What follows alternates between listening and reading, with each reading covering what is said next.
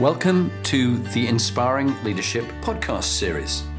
This is aimed for you, aspiring leaders, whatever level you're at, whether you're beginning out in your careers as managers and leaders, whether you're in middle ranking roles, or whether you're CEOs and chairman of boards. There's always something we can all learn. And it's particularly the skills, stories, tips, and techniques that you can pass on to those you lead and your teams.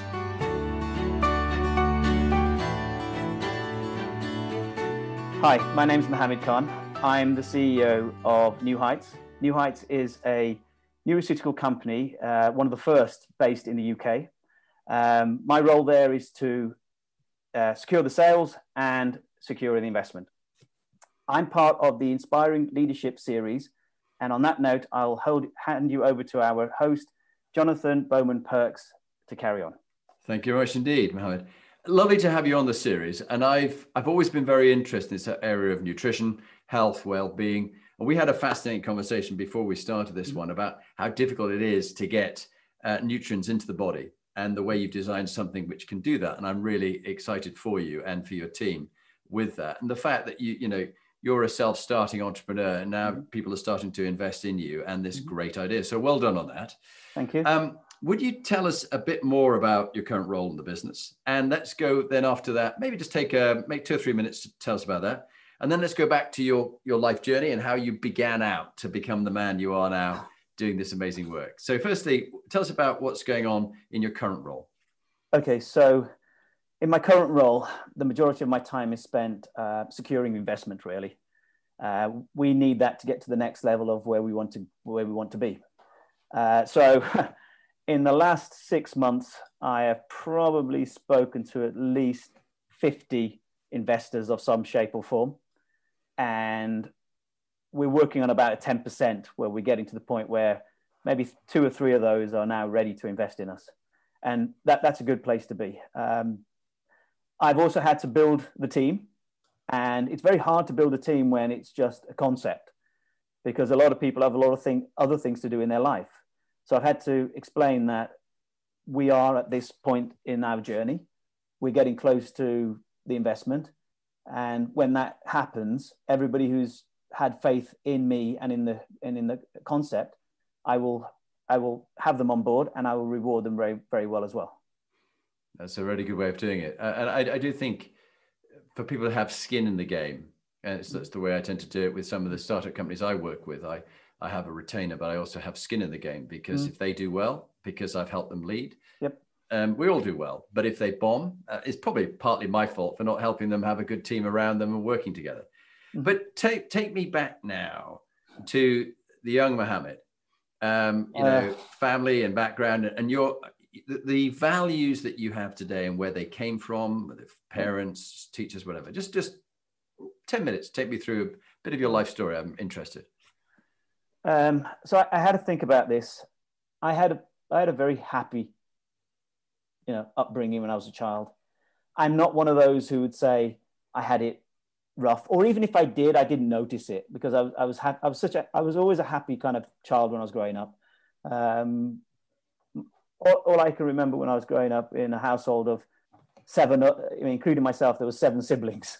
So there's five five sisters and myself and my other brother.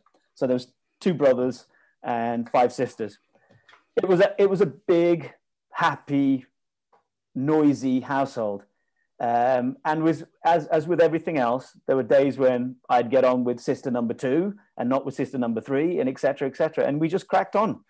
Um, I was never ever, I can't ever been been uh, mollycoddled by my mum or my sisters. Never with my sisters, no chance. I, I was made to work like everybody else. And they, I've got three elder sisters, and they really put me through the mill. And they, they turned me into the person I am now, which is, uh, um, I, I, I, don't, I don't do the, I don't do the, the macho thing. I, it's just not something part of me. Uh, and we were always taught to, to work hard. Uh, that was something that my, my mom used to instill within us. Considering she'd never been to university, school, or anything, she always insisted that we worked hard, you know, worked hard. And the other one was just be honest. Don't, don't try and be something that you're not. And, certainly don't make up things that you're not either. Just just be honest. So life life for me was um, it was it was a household where you didn't have you didn't really have places to go and be by yourself. There was just too many people there. There was nine people in a household. We had six bedrooms. Everybody had everybody had somewhere you know where where you'd think that they could go to, but you couldn't. Um, and then life for me turned slightly upside down when my dad was diagnosed with um, he had he had tuberculosis before I was born, and and then it, turned into a full blown um, respiratory cardiac problem. Uh, and, and, I was ten when that started. By fifteen, uh, he'd passed away. But for those five years in between, he was it was it, it, it just felt like a lodger living in the house. He he didn't participate in many things with me. I almost became head, head of household when I was 10, 11. Um, and when he did pass away, I had to, I had, I had a, I had to look after my mum and two younger sisters. Um, did I think of it as a burden? No. I, I, I look back on it now, and it, it sh- certainly sharpened me when it came when it comes to work and what have you. Because I, I remember I would I would have to when I was 15. Um, my, my dad had um, secured a lot of loans against the house when he was trying to set up his business and what have you.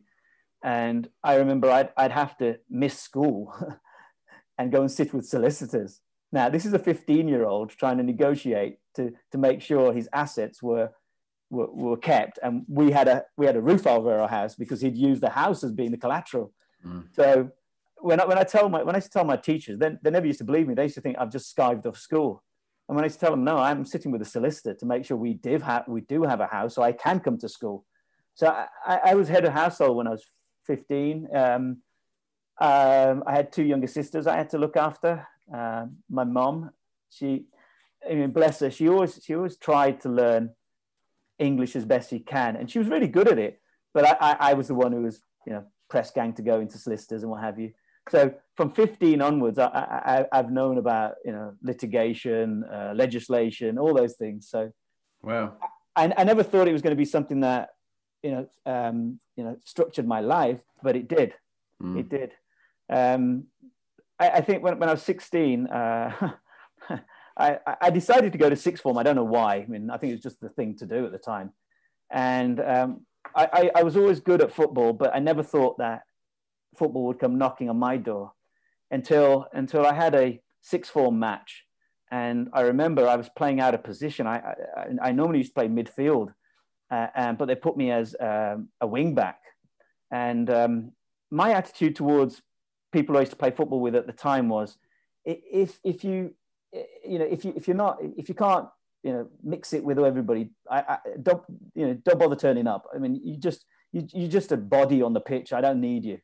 And I was I reluctantly went to wingback, and I remember I had the best game I ever played, and I was actually marking the guy who was then the uh, UK schools 110 meter hurdles champion, and he didn't get a look in, didn't get a sniff, because I was so wound up. I was like I was like I was let loose onto a pitch, and I was so wound up that he never got a look in. And in those days, you know, you got to remember 35 years ago, you could clatter somebody and put him, ball, everybody into the stand, and I did, and I did, and from there, um, I got I got asked to come down to West Bromwich Albion, and I didn't know at the time I was the only Asian ever to go to do that, even a trial.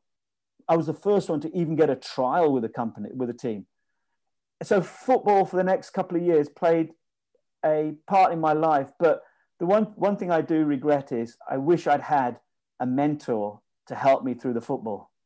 Because during the 80s, um, you can imagine that it was tough being of my, my ethnicity. It wasn't easy. Mm. And, and I, I couldn't relate to anybody. There's nobody I met in four years of playing that I could relate to. And I, I did go off the rails a little bit. You know, I got a bit arrogant when I went to Germany to play football, and I, you know, they wanted to put me in the second team, which is that I. It's only now I know it's I, I know it's the norm to go into the second team. But for me, it felt as though I'm a failure. I mean, I've come all the way from England to go and sit in the second team. I don't I mean I'm not going to do that. So I went on strike. You know, as a 19 year old, I went on strike. And, you know, if I'd known what I know now, I would have said to my younger self, look, it's only 12 weeks and they'll put you in the first team. Don't mess it up. So I, have had to learn through things like that, but I don't see it as a disappointment. I don't see it as, you know, I, I don't see it as, you know, if this but that. It, it, it happened. So what? And that those sort of experiences forged who I was, and that's who I've been. I, I, I remember on the, I remember when I was 17, I had to, I left school with one O level, and that was maths because that's the only subject I really liked. And I had to retake them the next year at sixth form. And um, the day that I had to sit uh, three exams was the day that I had to, I had to at 17 um, bury my sister. she had oh, been hit. She'd been hit in a road traffic accident, and I remember. I'm I was so sorry. I was given the. Uh, it's, uh, you know, when I think about it now, I think I don't know how the 17 year old did it because I, I couldn't do it now. Uh, I was given the option of um, either sitting nine hours of exams after the funeral or coming back in November. And in my head, I said, look, I'm not coming back in November. I mean, I've, I've set my mind to do them now. So I sat, I sat exams from 12 o'clock until 9.30 at night. But, and I passed them all. So there was something in that 17 year old's grit that I look at now and I think, that's what I need in my business. I need that grit because he, he's long gone, but I, I can still use that, whatever that little bit of passion that in a middle-aged person can use. So mm. I, I wouldn't say there was one, one, um, one absolute turning point in my life, but there were loads of those, loads. I mean, I, I, I, I what I say to myself is, I don't know how that 20 year old did that. I don't know how that 17 year old did that. I don't know how that 15 year old, it doesn't feel like it's me. I don't think it's me. Yeah, yeah.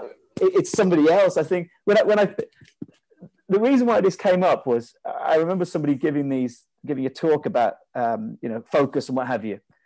And it, and somebody asked for an example and I was with somebody and, and she said, well, give an example. I went, how would you deal with being 17 and having to sit three exams, on, you know, three hours, three hours, three hours. And at two hours before that, you were burying your sister. And he was like, I remember the whole auditorium went quiet. They went, right, let's get on to the next one. but that, but that is just, I just want to acknowledge it. it I, I cannot imagine how tough that is. And having just lost a week ago my brother who died, it's, it, it's, it's a very, very tough time. What, what about the, the journey before New Heights and you you started this business? What other things have given you good business experience? Um, so I uh, I didn't. one of the things I wanted to do was I didn't want to have a normal job until I was thirty. Normal for me was um, office work, suit and tie, you know, nine to five, yada yada yada. So I did all sorts of weird things before that. You know, I played football and then I wanted to join the military and then I did some other weird jobs. And then at 29, I remember I thought, right, I'm getting close to that 30 and I've got to stick to my principles. And I've always tried to stick to things that I've set out. Um, so I, I, ended up doing a postgrad in telecoms and physics. And I've never done telecoms in my life. I, didn't, I don't even have an undergrad in sport, I mean, in science. I have it in economics. It's got nothing to do with science. I remember I, I went for my uh, university interview and the, the, the course director turned around to me and says, do you know what? In 30 years of doing this course, I've never had somebody with your background. He said, he said, you have, you, you've not done, you've not done computer science, you've not done engineering, and you know, you haven't done maths and you haven't done physics. And I remember him, him, he took my application, he chuckled, and he says, I'm about to retire next year. I'm going to let you on for a laugh. and, and, and, he let me on. Um, I went through it. I ended up working at BT. They put me on the graduate scheme there and it was in their engineering department out in Ipswich. And I remember somebody said to me, he said, Do you know you're the only person ever to work here who doesn't have a science background? And you know what? That inspired me because I met somebody who motivated me to the point where I was reading probably two books a week on engineering. Wow. And, and I got through the ranks and I ended up being really good at what I did and I got headhunted by a few companies uh, in the US, and I ended up working in Silicon Valley. And I worked in telecoms at quite senior positions. I went from management to director to VP to CTO. And then at 2017, I had an epiphany moment on a flight between here and um, Dubai, I think it was. Yeah, Dubai. And I thought, is this my lot? Is this what I'm going to do for the rest of my life? And I looked at it, I thought, I, I, enjoy, I enjoy my work, but does it really give me that motivation to get up in the morning and do a bit more and focus in on things? And I had to be honest, I thought, it doesn't. it doesn't. It was good while it lasted. I went to Silicon Valley, saw all the things that I ever wanted to see. And now I needed to do something else. And I remember I took a leap of faith. I gave up a very good career and I, and I started off at rock bottom. Um, I had to do a um, course. I did a, I did a postgrad course in sports science to learn a bit more about the area I'm going to go into. Um, I ended up looking after both my daughters, ended up living with me. so I'm a, sing- I'm a single parent, no job, no career, no nothing. I, I'm late 40s. You know, most of my friends thought you're a nutcase. You're an absolute nutter to do that. I mean, you must have, you. one of my friends even said to me, he says, you know those nutraceuticals you're making, you should start taking them before you make a decision like that again. and I, I, I looked at it and I thought, I've always I've always managed to, with help from him upstairs, always land on my feet. This is another one. Just just just crack on, just do it. And and I had to think about my younger days when I was doing sports science. I had to learn about what made me tick when I was younger. And I used to take risks. I took a lot of risks. Some of them worked, some of them didn't. You know, some of them made me lots of money, some of them made me no money, some of them almost bankrupted me. But you have to take risks. And I realized that that's the biggest essence of my younger years. I took risks. Hmm. You know, I, okay. I, and, and I ended up where I am now. And it's tough, yes, but would I change it? No. Well, that's brilliant. And let's and let's have a look at um, some of the quick fire questions I'd like to um, ask you, which is like, firstly, darkest moments and proudest moments, and what you learned from each of those two imposters. Um, the darkest moments in in life was um, the kind of deaths I had to deal with, people around me. Um, they were everything. I had a close friend who was stabbed to death. I had a sister who was run over by a drunk driver. Um, I had people who I never thought would die that way died cardiac arrest, very young age. I always felt when they left, I was I felt alone, and I almost felt jealous that they've gone because I'm here now all by myself again. This is not fair. You know, th- that thing used to go through my head. It's not fair. But when I look back on it, I think it was meant to be. It was absolutely fair because I learned so much from from those people that it was incredible. So those were dark days, um, if you want to put it that way. Mm-hmm. One of the things I, I took from those things was when I meet somebody, I'd rather have two years, three years, four years of really good getting to know this person and and them adding to my life than a lifetime with somebody who's just boring. Mm. So so that was some um, the, the the highest, proudest, without a shadow of a doubt.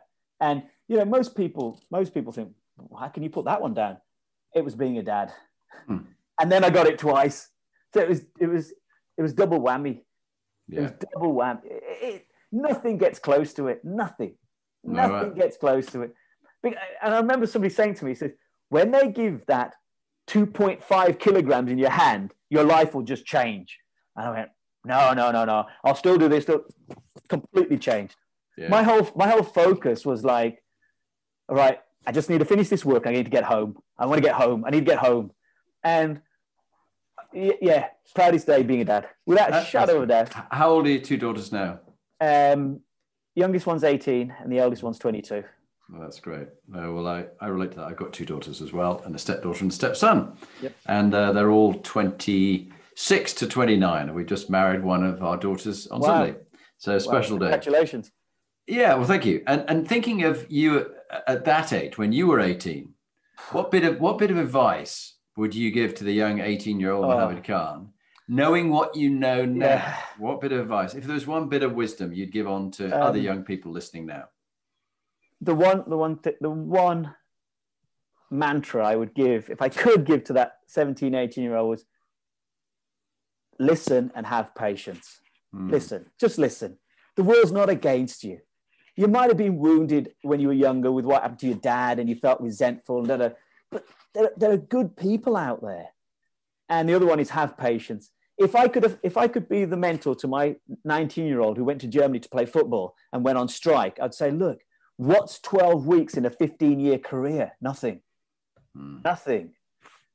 But he's long gone. But that um, patience and listen. That's it. Yeah, uh, great, great, great advice. Great wisdom. I, I, wish I'd taken similar advice myself at that age. Um, MQ uh, is the first of the eight components of what makes high performing leaders uh, as part of our inspiring leadership work in our book, uh, Inspiring Leadership Leadership Lessons from My Life, and my wife's book on inspiring women leaders. MQ, what, what fundamental values do you aspire to live by? So it's moral quotient. Yeah. Uh, if you have a top three, what are your top three? And what happened when you let them slip and how did you get yourself back again? Um, the first one for me is is honesty. It, it has to be. Um, the second one is hard work, hard work, and then the last one is loyalty. If you do those three, even if it doesn't work, nobody can say that you didn't try. Yeah. You know, when um, whenever I haven't done the honesty, or I've been put in a predict, I've put, been put in a predicament that I've I've got to pick right from wrong.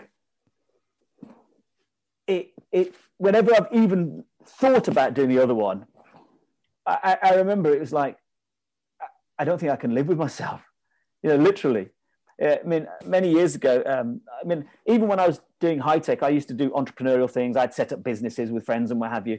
I remember this one particular business where we were asked to do um, uh, this. This we were asked to invest in a company that makes barrels for rifles, and um, he'd had something like eight million pounds worth of orders on the table. And initially, he'd said to us that this business was just you know, sporting and, you know, clay pigeon shooting. And I was happy with that. And then he mentioned, when we, when we did the due diligence, 90% of that business was arms dealing with militaries around the world. And I remember looking at it thinking, I don't feel comfortable with this. I really don't feel comfortable. I don't really want to make a barrel which shoots a round that kills a child in some faraway place. I may never see that happen, but for me, I thought, I can't do this. I remember saying it to a friend of mine. I said, I don't, I, I don't want to invest. And he said, but they've got 8 million on their, you know, on their books already. We only have to invest like half a million. I went, to me, it didn't feel right. And, and from, from an honesty point of view, I had to be honest to myself. And I didn't. I didn't. And I, t- I tell this story now, uh, you know, at, at dinner parties, and they laugh. And they said, well, it was worth like 15 million. Yeah, it would have worth me 15 million after like a year and we had eight million on the on the books. Uh, you know, uh, uh, possible. Um, well, he had sales. I mean, I, I, could. I saw them. I went, no, it's not for me.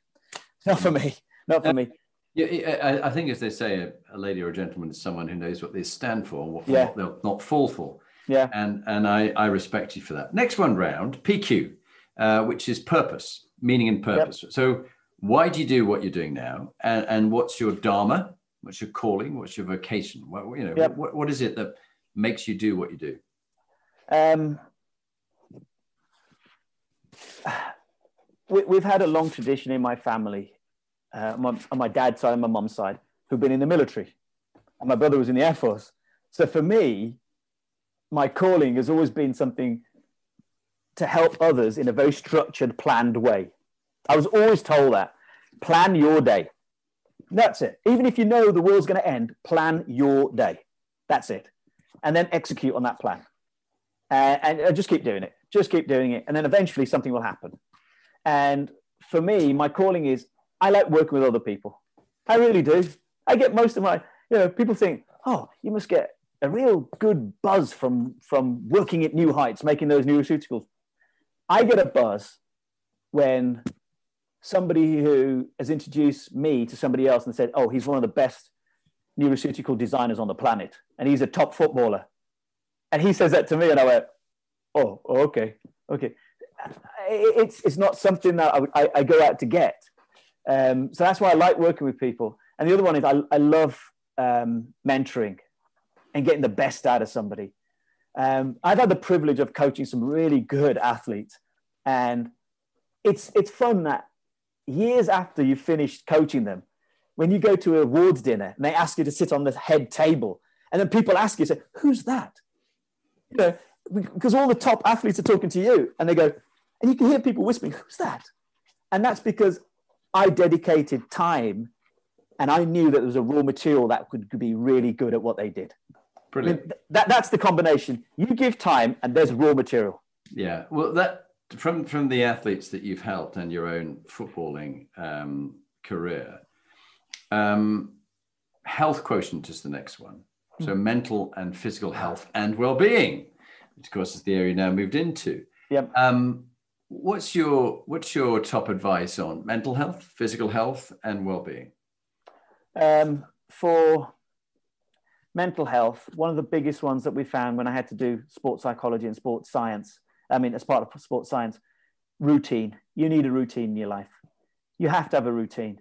Uh, the reason why routines work is whenever you're feeling a bit down, there's something that you have to do in that day. There's something you have to go and address. You know, there's something needs to be done, and it takes your mind off things that are beyond your control.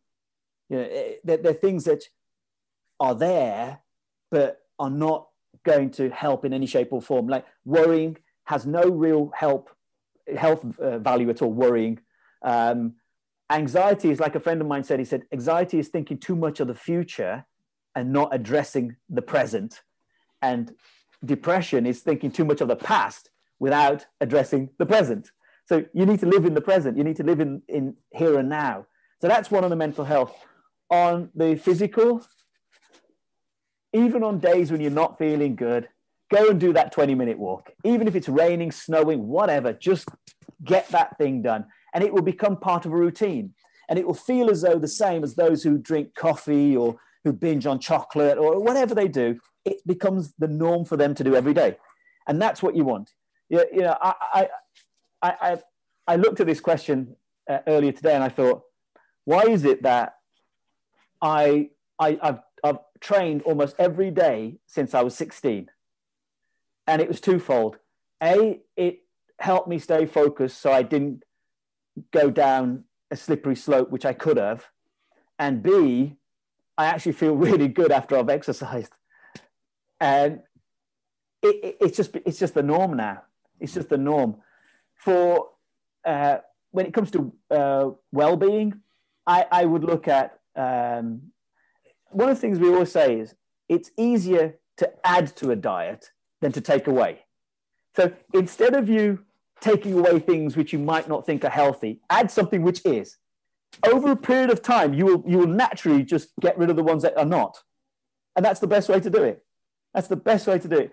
For me now, hitting like middle age and, and you know, pretty much sit, sit behind a desk all, my, all, all day, one of the things I always do is I, I try and only have two meals a day um, because I worked out that even 2,800 calories for me sitting behind a desk, the likelihood is I'm not going to be able to burn all that off. So I might as well restrict it, and I feel a lot better for it. So, so those are my tips. Yeah, uh, great advice.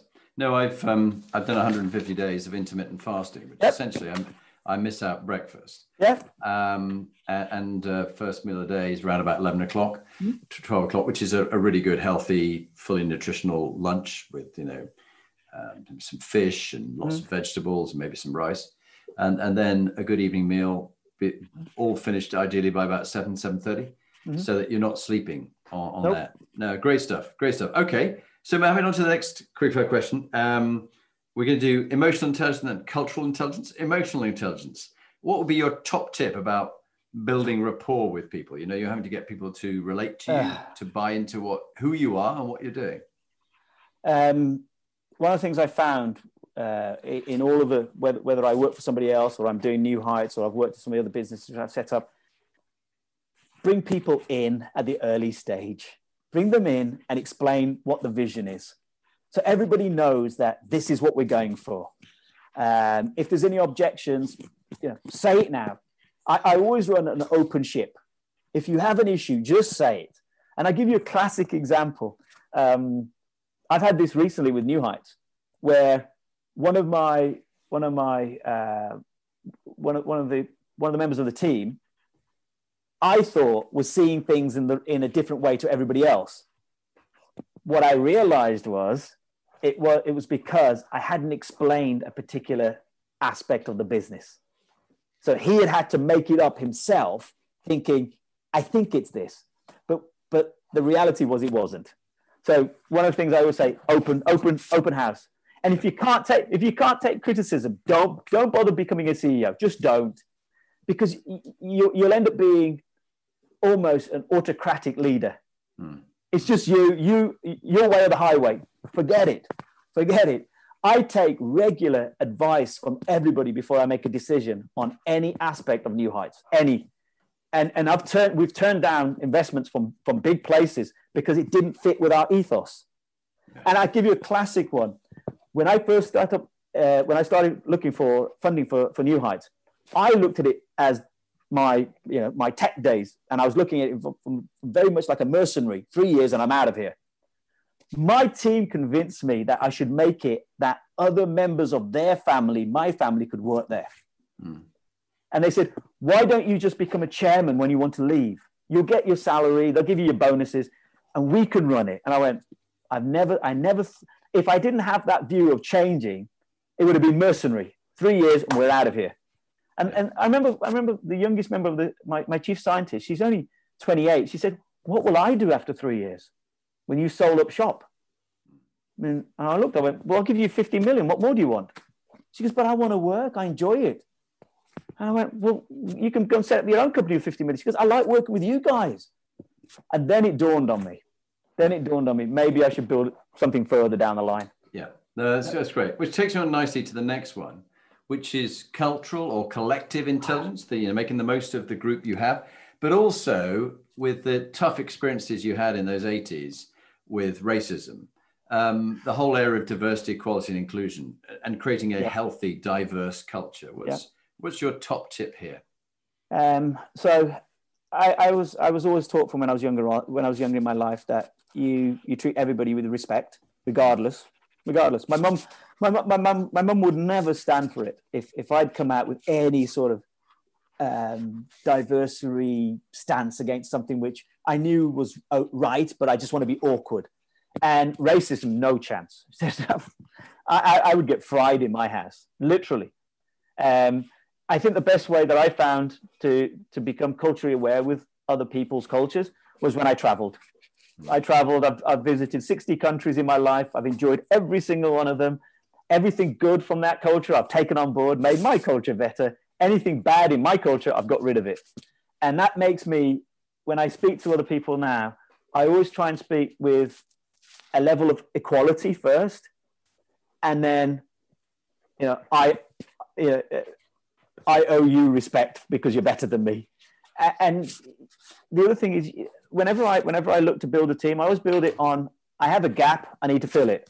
I don't care where that person comes from. I literally do not care. I did have one particular investor who said to me, he says, about inclusion and diversity, he said, um, "We love the idea, but there's something wrong with the team." I went, "What's wrong with the team? Hmm. They're handpicked. They know what they're doing. They're not juveniles." And he said, "Maybe we should take this offline." I went, "Okay, fine, whatever." So we had a conversation afterwards, and I said, "He said we'd love to invest, but there's just something wrong here." I went, "Okay, let's just let's not kid about tell me exactly what the issue is. And he said okay we would like to bring in a white middle class caucasian to run your business. And we would like to bring a chief scientist to do the same as well with the same background. And we want you to become a i think it was um, advisory advisory formulator. And she, he said we want to sack your chief scientist because she doesn't fit the bill. Now my my core team at, at new heights is there's myself. There's um, Andy, who's my advisor. He's been he's been in corporate for years. Um, I've got Peter, who's who's been the CEO of many startups out of Oxford University. I've got Dr. Rahmani, who's just finished doing a PhD in encapsulation of insulin. And I've got Dr. Raj, who used to work for some of the biggest companies around the world, uh, people like Unilever, uh, Coca Cola, uh, Cadbury's, etc. I said, You can't get a better team for what we need. But I was told to shift it. And, I, and, and the remit was if you shift these people out, we'll give you the, the investment. I went back to my team and I said, I don't care what you guys say, I'm not doing it. I, would sooner I'd sooner sit on the street as a pauper than than take that deal. Uh, and and I remember I remember one of the people in the team said to me, she said, "Are you really seriously?" I went, "Yeah." It does. I said, "I've walked away from bigger deals than this. I'm, I'm not gonna I'm not gonna shift my shift my stance on diversity and equality just because some somebody doesn't like the color of the skin. That doesn't work." Yeah, yeah. And I said, I remember I had to write a letter through the to, through my solicitor and you know, in a nice way, it says, "Crack on. we're not. We're not. We don't want to invest. Or we uh, sorry, we don't need your investment. We're, we're okay." Because I've stuck to that stance and I've been honest and upfront with all my team, we've got to a point now where we're we're close to starting, which is unbelievable in, in less than six months. yeah, that's that's fantastic, and well done on that. And and that's the, my next question really was, you know, you're close to starting in less than six months from from startup what have you learned through all the different jobs you've done uh, about one tip about resilience? Um, get up every morning, write down all your tasks, and crack on. Mm. There you go. There you go. There you go. Just crack on. And it, when when you get when you get a disappointment, I know this is a cliche. It's not personal. Crack on. Yeah. Literally. Don't let it affect you. Become very thick-skinned to it. Don't don't try and you know psychoanalyze what somebody said to you move on yeah move on uh, you, you'll go completely bonkers if you do yeah no great advice okay um, next one brand uh, when was the last time you've had some 360 feedback from about 20 different people um, about five years ago when i first left okay. i had it i had it from i think it was i asked everybody at the time uh, Um, I had both. I, I got the too focused to the point it's scary. Uh-huh. Um, ruthless was one that somebody said to me. Um, loyal was people who were part of the team who I kept. Uh, what was the other one? Uh, big softy was was what some of the some of the people I asked. They said he's got this hard exterior exterior persona, but inside he's he's like he's like you know he's like blinking. Yeah, he's like melting chocolate. I mean, that's the reason why that happened was because I used to do scouts and I did a number of voluntary work and that, and I and I had asked these people honest opinion about me where I could improve on that, and they said, "Oh, explain it a bit better, not so linear." And I'd think, well, how many times can I explain the same thing before you don't get? I mean, you're just not getting it. And then in conversation, somebody said to me, they said they, they saw me with my daughters, and we were putting up tents. And, and I remember saying to somebody, I said, look, you've got to get these tents up and running, man, because you've got to, you've got to get everything done. There are people depending on you. There, there are children depending on you. And then two minutes later, I was hugging and kissing my daughters. And then everybody said, oh, he's he thinks he's ruthless, but he's just a big softy. That's, that's, that's, a nice touch, though, and, and which takes me on to my next one, which is legacy. Uh-huh. What would you, after you died, and you've seen many of hmm. your family die, and uh, it's been tough. What would you like your legacy? How would you like people to describe you when you? Um, I had to think about this, and I was thinking, what would be the what would be the best legacy? It's actually at my funeral when all these weird people who I've worked with, who I've helped, mentored, um, coached, etc. And they turn up, and people are going to say, "Where did you meet him?" Or how did how did he get to meet them? And then the other one is um, just leave things that uh, it, it's like the more you help people, the more the more I've mentored people, worked with people. I may not have been able to give them 100% of my time because it's hard when you when you're a parent and you got children and all the rest of it. But just if they could just say that, yeah, he was okay, he was all right, he helped, he helped, he was okay. As a legacy, I'm not looking for like you know statues, monuments, and all this other nonsense. Just that is cool. Yeah, that's great. No, that's, I, I, get that. And what about, um, thank you for that. So that's sort of around the Inspiring Leadership Compass. Uh, what about teams that you've been in? You know, football has teams, oh, businesses yep. have teams. You've been in in high tech companies. You've been a CTO. You've been a VP. Mm. Um, what have you done to take toxic teams and turn them around and make them into healthier teams? Um, regardless, the the dynamics of a team are they're not always going to be like you. And if they're all like you, then you're not going to work. It's going to be the weirdest kind of team you've ever come across. So you are going to get toxic characters in there. You're going to get people who are just there to cause problems. Um, and you have to be ruthless at times. Uh, whenever I've worked in a team where there's somebody who's constantly causing uh, friction for no apparent reason, the first thing I'd ask is, I've always tried to do one uh, one to ones. I don't like using the term one to ones because that, that means it's structured, set, etc. I've always tried to ring them and say, look, what exactly is happening? Because what I've found is a lot of friction, a lot of confrontational stances that people may have, it's because something's happening in their personal life. Something's happening which they can't stop. So yeah. it's a bit like I've, I've got to argue here, but I can't, so I'll argue over there. As long as I'm arguing, I don't care. So I always ask them because I've been through that. I've been through that where you, you, you transferable stress, as they call it. So I get to I get to see what's happening. If I can help uh, reduce the stress in some shape or form, make it work better. Uh, I'll even give them time off. I'll work with them. If after all of that I can't do anything, then I'll ask the sixty-four thousand dollar question: Is do you think this is the right place to work?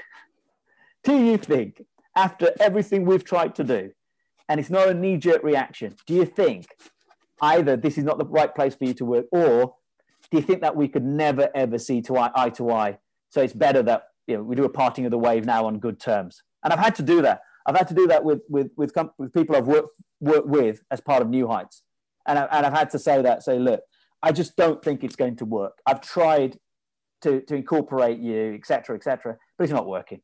But I always try with a, with a toxic team get it out in the open. What's the issue? Can we resolve it? If we can, great. If we can't, there's always a last resort, and we have to look. We have to look at it. It's part of being a CEO. It's part of the job where I don't like. I, I don't like the hiring and firing, um, because I, you know, it's like one of my one of one of my friends said. He said, "You just like a big happy clappy family." I said, "Yeah, I do," because I'm used to a big happy clappy family. And he said, "But you bring it on people who are just not. They're not even good at it." I said, "Yeah, we can train them." He said, "You say that to everybody." So you know, the hiring and firing is not me. but but it, it is interesting you say that, Mohammed, because um, just talking to a chief people officer earlier today who I was coaching, and he said, I really don't like the hiring and firing. Um, I don't mind the hiring, getting bringing new people. Oh, I hate the firing. But but he said, I really don't like having these difficult conversations. He said, particularly there's, there's somebody in my own team, I'm going to have to fire them. Mm-hmm I'm really very anxious about that in anticipation of what's to come. As you say, anxiety about yeah. the, the, future, depression about the past, be more present. And um, I found that excellent book by Reed Hastings, the CEO of Netflix. And he he took his book's called uh, No Rules Rules, which mm. is a, a great read. And he talks about the keeper test. So if one of the team that you have working for you said they were going to go somewhere else to a rival, mm would you fight really hard, try and give them more money, um, time off, sabbatical, whatever it is, work on them, give them some leadership coach to work with them, whatever it might be, to keep them? Or would you let them go and go, good luck, I wish you every success? Because mm. if you've got someone and you think, I'd actually let them go, I wouldn't be too fast, then why have you got them there in the first place? And he gets rid of those people early rather mm. than wait for the moment to come. And I haven't met many who really like getting rid of people. I've, I've worked for a few psychopaths. I worked for a general uh, who, who was a psychopath, and he loved beating people up. In fact, not physically, mentally, he'd just destroy them. Uh, he made a point, uh, and, and it was born out every time I saw him move, and I worked for him. My predecessors, two of them had been fired. He made a point of firing two people within the first month of his mm. new tenure to teach all the others a lesson. Didn't matter yeah. whether they, they were good. Yeah and I just can't stand people like that. So he's a psychopath. So, mm. but but at the other extreme, normal people like you don't like to to do it, and so they avoid it. But the question is, what does you know now about them that you'll find out in 12 months' time, but you know it already. Mm. And if you know it already, what Yeah. are you waiting for? Yeah. Help them It's find their ha- happiness It's elsewhere. It's true. Um, I, I had so when I started off New Heights, I just wanted to be chief science officer, and I said I'll, I'll give the reins to somebody else.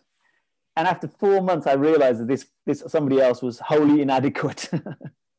so I, I I couldn't really fire him because we didn't we only had a concept. So I said, you know what, I'm leaving, and I left. And I, and he said, well, if you leave, we haven't got a yes, we haven't got a business. But the problem is, you've been here for four months. I can't see any investment. I can't see any plans. I have no idea what we're doing, and I have no idea the direction. We have to do a parting of the waves. We have to do that. And, and I realized that relu- I'm a reluctant leader. I'm a very reluctant leader. It's not something that I go out looking for power. I don't. I don't like power junkies. I'm not into that. I'm not into adrenaline junkie. You know, I'm not into any of that. Um, but what I found was in this in this in the few teams that I've been part of as a startup, if I try and just cruise along, it comes to a grinding halt. And I've realized, I thought, right, you know what? I, I, I can't do this elongated death. I've got to either step up or step out. That's why I look at it. Step in or step out. That's a step back- Step out means just leave because you're just going to get frustrated. And that's Yeah. why we, that's why with New Heights, uh, we, we had a conversation and I said, you know that the CEO's role is up for grabs, right? Does anybody want it? And everybody voted, no, you should have it. I went, on what basis? Well, you know the business, you know where to get investment, and you know what you're doing. Fine. All right, crack on. That's the only time I've actually been voted in as a CEO. Even when I've done co founding, I've, I've never yearned for it. I've ended up doing it, but never yearned for it. And I think Yeah. that's, the, that's the best type of leader, the one who doesn't yearn for power. I mean, What, what, what am I going to get? I've only got four other people. What am I going to be? You know, I'm, not gonna, I'm not going to be building a. You know, I'm not building a conglomerate. Mm. no, it's, it's a very wise bit of advice. Okay, now you get advice from all over the place, but often all leaders are readers, but not all readers are leaders, Mm, is a lovely saying which I fully agree with. And in the reading that you've done in the last 12 months, yep. what, what books uh, or what one book would you recommend on leadership that you'd recommend to others that you found very helpful? um, on leadership. So I, I- I put it down. So on leadership, the the the the one book that I, I, I read, but not not from a military background. It's not that. I, I just want to know the plans and the strategy. It, ha- it has to be uh, the Art of War. Has to Yeah, be the Art Sun, of Sun, War. Sun, Tzu. Sun Tzu, Sun Tzu's Art of War is brilliant, absolutely brilliant. Even when you think you're outnumbered, outgunned, his vision was always go as if you're the upper hand, always. And I realized that from when I started doing um, going for investment. I, I realized I thought, oh, hold on a minute, I shouldn't be going with the lower hand. I should be going with the upper hand, saying if you don't invest, you're going to miss out because this thing is worth X, and I've already positioned it to these companies in the US and all the rest of it, and it was brilliant. And because whenever I've whenever I've seen people going for investment, they always go with the lower hand. Oh, please, please, please, give me this. Oh, please, please, otherwise I'll die. In reality, it should be the other guy. Oh, I'll invest. Come on, come on. Where do I sign? So that that one's a brilliant one. On on characters, I, I love history. I, I love history. I, I love I love um, you know one of the my ideal job when I retire would be a curator in a museum because I'd meet people all day long and I could tell them about beautiful stories. But the one character that I've, I've read, uh, which, which was fascinating, was um, not many people know about it Tariq bin Zaid. Okay.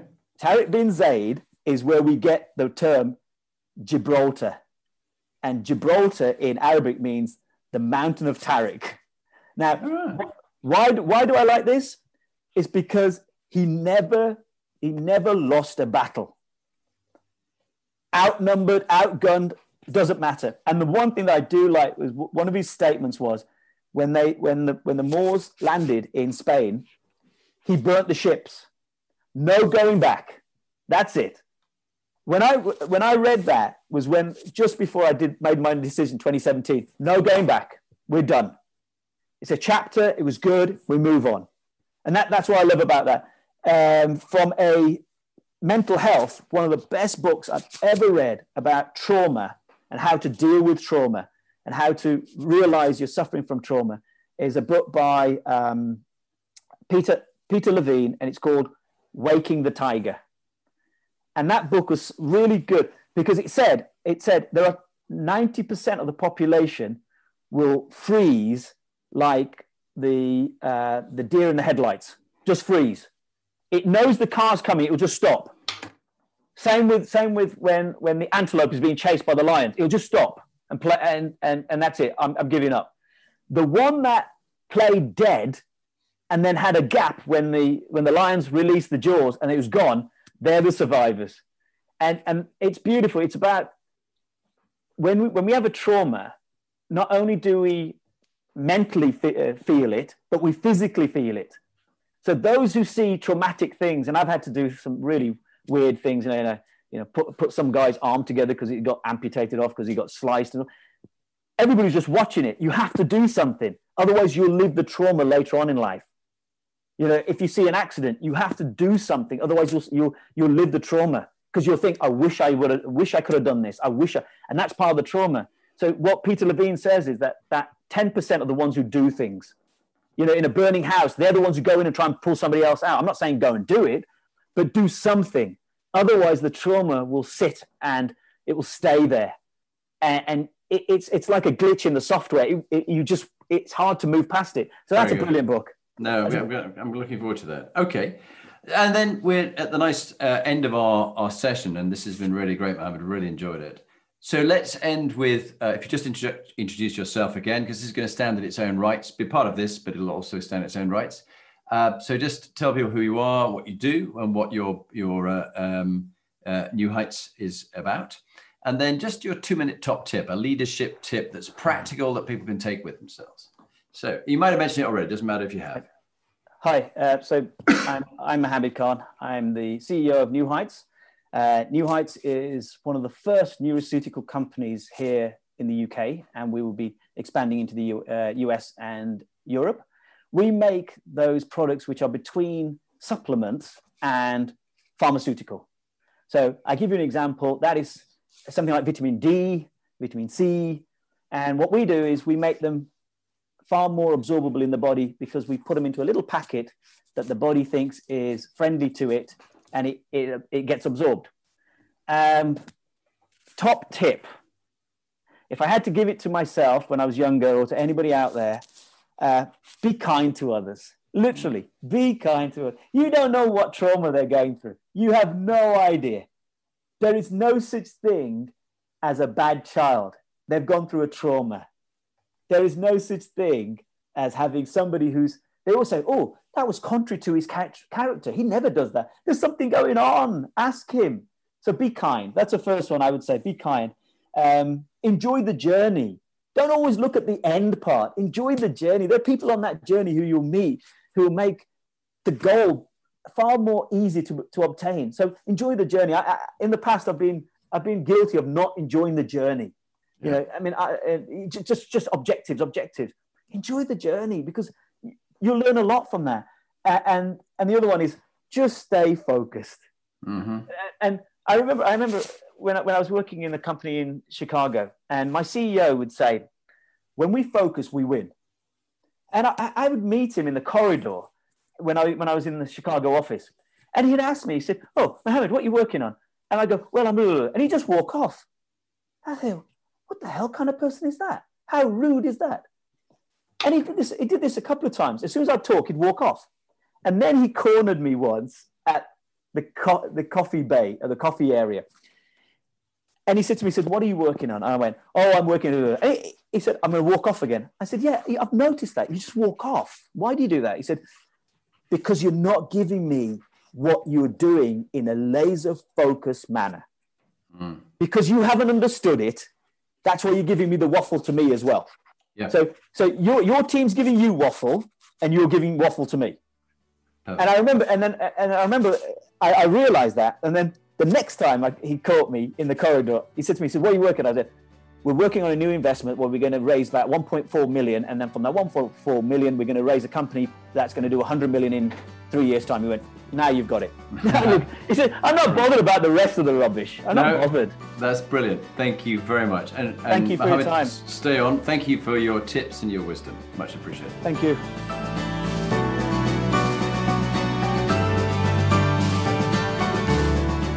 So, now you've heard from one of the inspiring leaders that I've interviewed, what are you going to do next? If you want to get some more free material, go to my website, jonathanperks.com, or follow me on LinkedIn, Jonathan Bowman Perks. And there you can get access to my books, uh, Inspiring Leadership and Top Tips for Inspiring Leaders. But if you want to actually do something about being a leader and constantly improving your game, raising your performance, get in touch with me about coaching you or one of your team that you want to raise the game for them. It's got to be people who want to be good to great, not people who you're trying to fire. And if you're looking for a motivational speaker, get in touch. Or if you want me to work with your team coach, I would be delighted to help you.